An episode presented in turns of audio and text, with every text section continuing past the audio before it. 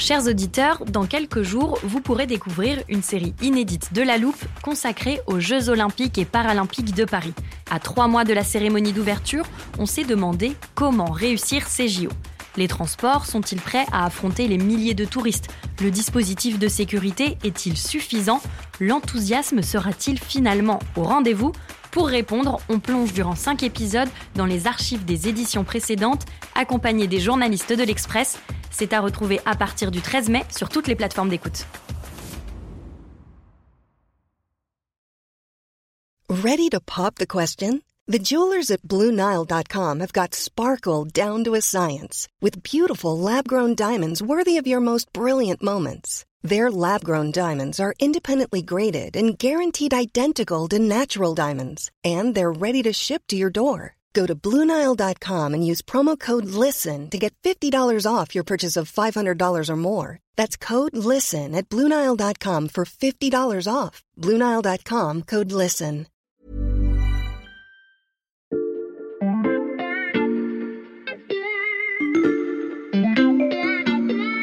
Salut, c'est Margot Lanuzel. Nous sommes le jeudi 10 novembre 2022. Bienvenue dans La Loupe, le podcast quotidien de l'Express. Allez, venez, on va écouter l'info de plus près. À la fin de l'épisode de La Loupe d'hier, on s'est arrêté là-dessus. Bonsoir. Je me trouve en mission à l'étranger, mais j'ai appris, il y a 48 heures, que des représentants du peuple Peul du Sahel m'avaient nommé leur haut représentant pour faire valoir leurs droits et leurs paroles auprès de la Confédération helvétique. Si vous n'avez aucune idée de ce dont on parle, je ne saurais trop vous recommander d'aller écouter les deux premiers épisodes de notre série diffusés hier et avant-hier.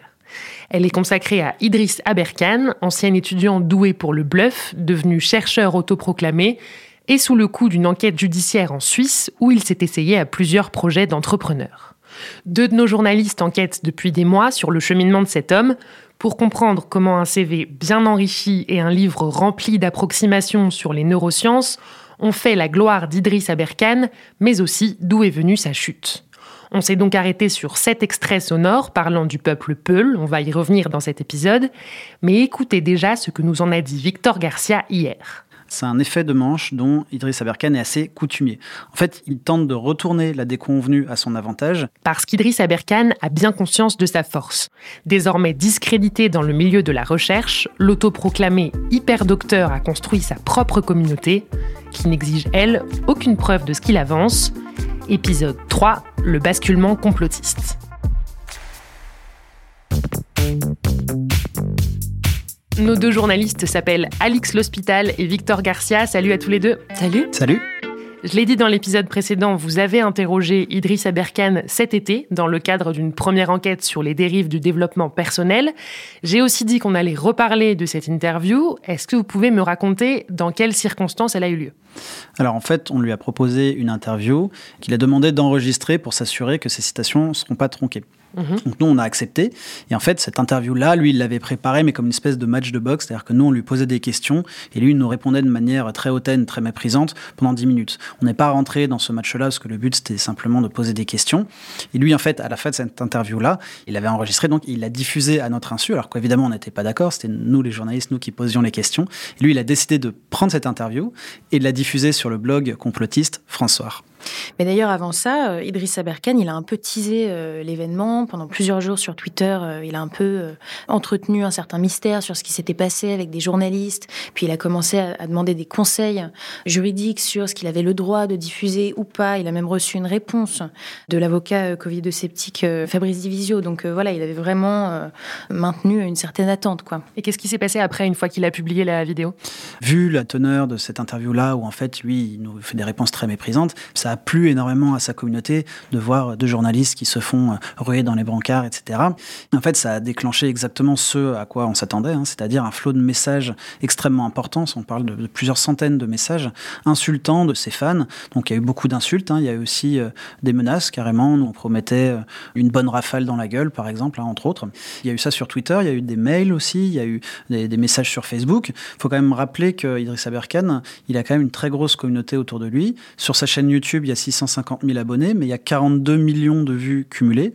Son compte Facebook, c'est 269 000 abonnés. Sur Twitter, c'est 243 000. Donc ça fait beaucoup, beaucoup de gens qui mhm. le suivent euh, sur différentes plateformes. Donc forcément, comme Alix expliquait, quand il les tease comme ça pendant des jours, en préparant l'événement et qui finit par envoyer cette vidéo en disant regardez, voici la vérité, euh, voici ces méchants journalistes qui ont osé me poser des questions, bah, fatalement, on a des centaines, voire des milliers de personnes derrière qui déversent toute leur haine. Donc ce que vous racontez, c'est un raid sur les réseaux sociaux qui rappelle ceux des partisans d'autres figures médiatiques de la complosphère. Je pense par exemple, Victor, à Didier Raoult, dont on a déjà beaucoup parlé dans la loupe. Oui, puis ça montre en fait qu'Idriss Abarkan, il a plus besoin de la presse. Il est devenu son propre média. Comme on disait, il a énormément d'abonnés, des centaines de milliers d'abonnés un peu partout. Il n'est plus invité sur les plateaux de télévision, il est discrédité dans le monde de la recherche, mais c'est pas grave, il y a toujours du monde qui peut l'écouter.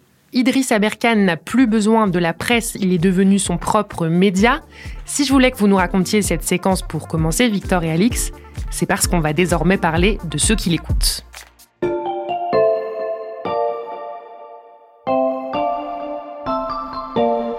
Dans l'épisode d'avant-hier, on a entendu des extraits d'interviews d'Idriss Aberkan dans les médias en 2016-2017. Son CV était largement enjolivé, mais il était centré sur les neurosciences et le développement personnel. Est-ce que ce sont toujours ses sujets de prédilection aujourd'hui? Alors pas seulement. Euh, il va parler euh, tout aussi bien de neurosciences que de biologie, de géopolitique, d'informatique, de philosophie. Et il va se tourner aussi vers des sujets qui sont parfois euh, peut-être plus porteurs. je pense notamment aux analyses sur les bitcoins. Il y consacre un canal qui est dédié hein, sur Telegram. Va parler aussi de la guerre en Ukraine, de la politique. Euh, il va même collaborer euh, notamment avec Nicolas Dupont-Aignan. Donc aujourd'hui, il a redirigé ses forces vers un nouvel auditoire, qui sont donc les sphères euh, anti-vax et complotistes, qu'il va abreuver de théories dissidentes sur à peu près tous les sujets sur sa chaîne YouTube. Et d'ailleurs, un des journalistes qu'il a connu au fait de sa gloire médiatique nous explique qu'à l'époque, c'était un bon vulgarisateur, qu'il était très intelligent, qu'il en garde d'ailleurs l'image d'un chic type assez sincère dans sa démarche. Mais voilà, il admettait que depuis son virage complotiste, il le reconnaît euh, pas du tout. Quoi. Donc des théories dissidentes sur des sujets variés, avancées par un homme très éloquent et qui fut largement médiatisé. Est-ce qu'on peut parler d'un effet gourou vis à -vis de sa communauté? Alors, ce qui est sûr, c'est qu'il séduit beaucoup de personnes qui cherchent à trouver euh, des sens cachés un petit peu. Lui, il va utiliser parfois des banalités pour expliquer des choses qui paraissent très compliquées. Il va utiliser des mécanismes, en fait, qui vont amener des personnes à admirer, en fait, ses propos, qui vont juger très profonds, parce qu'il va utiliser des énoncés qui paraissent, euh, comme ça, euh, en apparence, qui sont très compliqués. Et puis, il va citer beaucoup d'experts, il va citer beaucoup de grands noms scientifiques, avec des analogies, etc. En fait, il va faire une espèce de, de gros brouillard qui fait savant. Mais par exemple, il y a des études hein, qui ont été publiées sur ce genre de, de mécanisme, notamment une en 2008 dans Trends in Cognitive Science. Et en fait, c'est euh, une étude qui montre que les personnes qui sont pas expertes en sciences comportementales accordent une grande importance aux explications qui contiennent des détails neuroscientifiques, même si elles n'ont aucune valeur explicative. En mhm. gros, euh, je vais vous parler de quelque chose et puis je vais vous placer le mot neurosciences au milieu où je vais vous parler d'un cerveau avec une image de cerveau, même si ça n'a aucun rapport, vous allez dire ah ouais c'est impressionnant, ça a l'air très savant. Et puis il y a, d'autres études, hein, comme je disais, il suffit de parler du cerveau, en fait, pour rendre une explication plus convaincante. Et ça, euh, c'est un même effet pour les formules scientifiques, pour les acronymes, pour les astuces mnémotechniques, les néologismes. en fait, ça, c'est tout un tas de choses qu'il utilise tout le temps dans ses vidéos, dans ses discours, dans ses conférences. Tu nous parles des mécanismes d'Idriss Aberkan. Est-ce que c'est là qu'on va reparler de l'histoire de la Suisse qui déclare la guerre aux Peuls? Alors oui, parce que les raisonnements bancals, les analogies euh, de ce genre-là, en fait, elles servent aussi comme une technique de contre-attaque qui lui permet comme ça d'utiliser sa communauté. Donc c'est ce qu'il avait fait hein, dans la vidéo euh, qui s'appelle donc La Suisse déclare la guerre aux Peuls. C'est une parfaite illustration de cette technique-là. En fait, elle repose sur trois étapes. C'est-à-dire que la première, euh, ça consiste en euh, détourner l'attention avec un syllogisme un peu enfantin.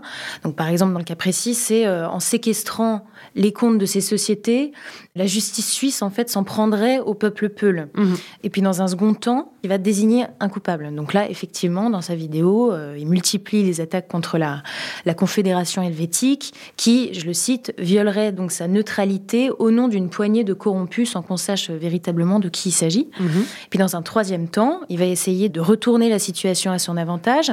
Donc là, dans le cas présent, l'idée c'est d'expliquer que les Peuls savent donc désormais que euh, la Suisse agirait contre eux euh, sciemment, mais Idriss Aberkan serait donc là pour les défendre. Et d'ailleurs, cette méthode, elle est absolument pas nouvelle. Il a eu le temps de la peaufiner euh, à mesure que les critiques se sont accumulées contre lui, quoi. Et Idriss Aberkan est aussi un soutien ou un relais pour d'autres personnalités qui font la promotion de thèses complotistes.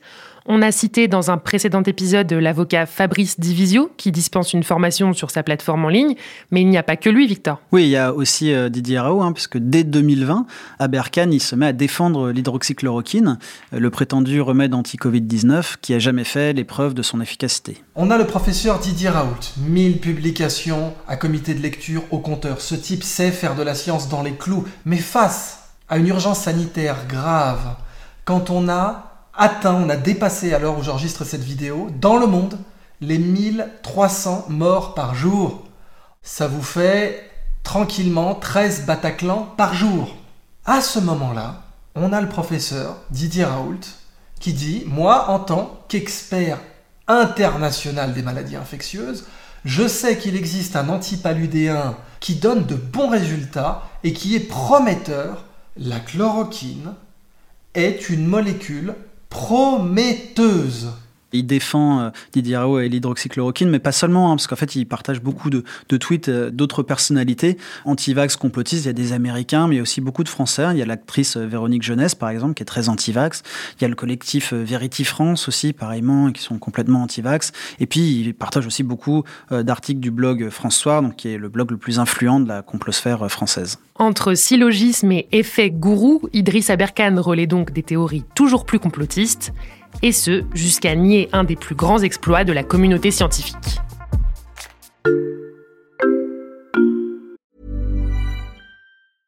I'm Sandra, and I'm just the professional your small business was looking for. But you didn't hire me because you didn't use LinkedIn jobs. LinkedIn has professionals you can't find anywhere else, including those who aren't actively looking for a new job but might be open to the perfect role, like me. In a given month, over 70% of LinkedIn users don't visit other leading job sites. So if you're not looking on LinkedIn, you'll miss out on great candidates like Sandra. Start hiring professionals like a professional. Post your free job on linkedin.com/people today.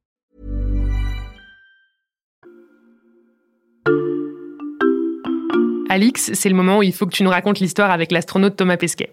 Oui, alors on est le 30 août dernier. Thomas Pesquet donc, est invité sur le JT de France 2 et il parle de la difficulté de la mission euh, Artemis, qui vise donc à déposer à nouveau des hommes euh, sur la Lune. Je m'adresse à nos auditeurs. Vous ne voyez pas encore le rapport avec Idriss Aberkan, mais vous allez vite comprendre. Donc au début de la vidéo, euh, Thomas Pesquet parle de l'échéance du projet. C'est très bientôt, hein. on a prévu de le faire très rapidement. on parle de 2025, donc dans trois ans, peut-être quatre ans, et eh ben, ce sera le grand retour de l'homme et de la femme sur la Lune. Et après, donc, il parle de ce que ça lui fait à lui, l'idée d'y aller, parce que donc, il pourrait se retrouver dans, dans, la liste des astronautes qui ont un jour. Quand je regarde la Lune le soir, ça me fait quand même un petit frisson, euh, parce que c'est pas la même chose de se dire, mais attends, est-ce que c'est humainement possible d'aller là-bas? Et c'est là qu'Idriss Aberkan entre en scène. Alors exactement, Aberkan, il va donc tronquer ses propos sur Twitter en ne présentant que la deuxième partie mhm. euh, des propos de Thomas Pesquet. Mais attends, est-ce que c'est humainement possible d'aller là-bas? Et donc il va surfer sur un des complots qu'on pensait euh, oublier pour de bon, qui est donc celui selon lequel l'homme n'aurait pas vraiment marché sur la Lune. Donc à ce moment-là, Thomas Pesquet, il s'énerve, toujours sur Twitter, et donc il écrit qu'il n'y a rien de plus facile pour un type que d'arriver planqué derrière son clavier et de raconter des trucs parce que ça l'arrange que vous l'écoutiez. Ça ne demande pas vraiment d'effort, donc ça c'est toujours ce qu'il écrit. Il critique les vrais scientifiques, mais il se barde de diplômes, souvent faux, pour vous impressionner. Et est-ce qu'Idriss Aberkan a réagi à cette mise au point de Thomas Pesquet? Oui, il finit par euh, publier un tweet dans lequel il reconnaît que l'homme a bien marché sur la Lune en 1969. Mais pour lui, euh, l'essentiel, c'est pas vraiment ça, c'est pas de reconnaître que évidemment c'est un complot. Lui, il a réussi à faire parler de lui déjà, et puis surtout, il a laissé entendre que on nous mentirait. C'est vrai que l'exemple est assez révélateur. On arrive au terme de votre enquête, Victor et Alix. Quel est votre sentiment sur ce basculement complotiste d'Idriss Aberkan? En fait, toute cette enquête-là, elle montre pas que c'était un génie avant, puis il a subitement sombré avec euh, la crise du Covid. En fait, cette enquête, elle montre qu'il y a des soupçons de plagiat sur sa thèse, donc euh, l'enquête n'est pas encore terminée, mais euh, les premières preuves qui sont apportées sont quand même très solides. Mhm. Ça montre aussi qu'à l'école, il était déjà assez décrié par ses professeurs. En tout cas, il avait créé cette espèce de malaise avec ce rapport de force où il tentait absolument de, de démontrer des idées révolutionnaires alors qu'on lui demandait pas vraiment de, de faire ça. Et puis ça montre aussi et surtout comment est-ce qu'il a réussi à tromper son monde, hein, que ce soit avec les journalistes hein, qui ont fortement participé au fait que ça devienne une star, mm-hmm. et puis aussi comment est-ce qu'il a essayé de dire que c'était un grand scientifique qui avait publié des études incroyables jusqu'à Syracuse. En fait, tout ça, on montre que c'est un personnage qui a toujours été un petit peu à la limite. Et pourtant, on a quand même des professeurs qui nous disent c'est quelqu'un qui aurait pu hein, réussir dans le monde de la recherche, mais si jamais vraiment astreint, il a préféré aller sur YouTube, aller dans les médias, faire beaucoup de publicité autour de lui-même. Et en fait, le Covid, c'est simplement comme il y avait une telle crise avec beaucoup, beaucoup de défiance pour euh, le vaccin, les médicaments, etc. Lui, il a simplement continué à surfer sur cette vague-là pour entretenir son réseau de fans avec des théories dissidentes, comme on l'expliquait. Oui, d'ailleurs, on termine l'enquête euh, en citant euh, un enseignant-chercheur en psychologie sociale et en, statistique à l'université de Fribourg qui s'appelle euh, Pascal Wagner-Egger. C'est assez représentatif en fait de l'ensemble de l'enquête. Il nous dit c'est un demi-expert dans tous les domaines, c'est-à-dire expert dans aucun. Chez lui, tout n'est qu'approximation, erreurs et généralisations abusives. Il se prend pour un génie et son talent oratoire, le seul qu'on peut lui reconnaître, arrive à enfumer les non-spécialistes. Alors la vraie question, sans doute, c'est combien de temps ça va durer? On n'hésitera pas à faire appel à vous pour un quatrième épisode, voire une nouvelle série. Merci beaucoup Alex et Victor. Merci. Victor Garcia et Alix L'Hospital, journalistes au service sciences et idées de l'Express. Une dernière fois, je recommande à nos auditeurs d'aller lire votre longue et passionnante enquête sur L'abonnement numérique ne coûte que 99 centimes pour trois mois en ce moment. Et pour retrouver l'intégralité de cette série ainsi que tous les autres épisodes de La Loupe, rendez-vous sur Apple Podcasts, Spotify, Deezer ou toute autre plateforme de votre choix. N'hésitez pas à vous abonner, on publie un nouvel épisode chaque matin dès 6h. Celui-ci a été monté par Ambre Rosala et réalisé par Jules Cro. On se retrouve demain pour passer un nouveau sujet à la loupe.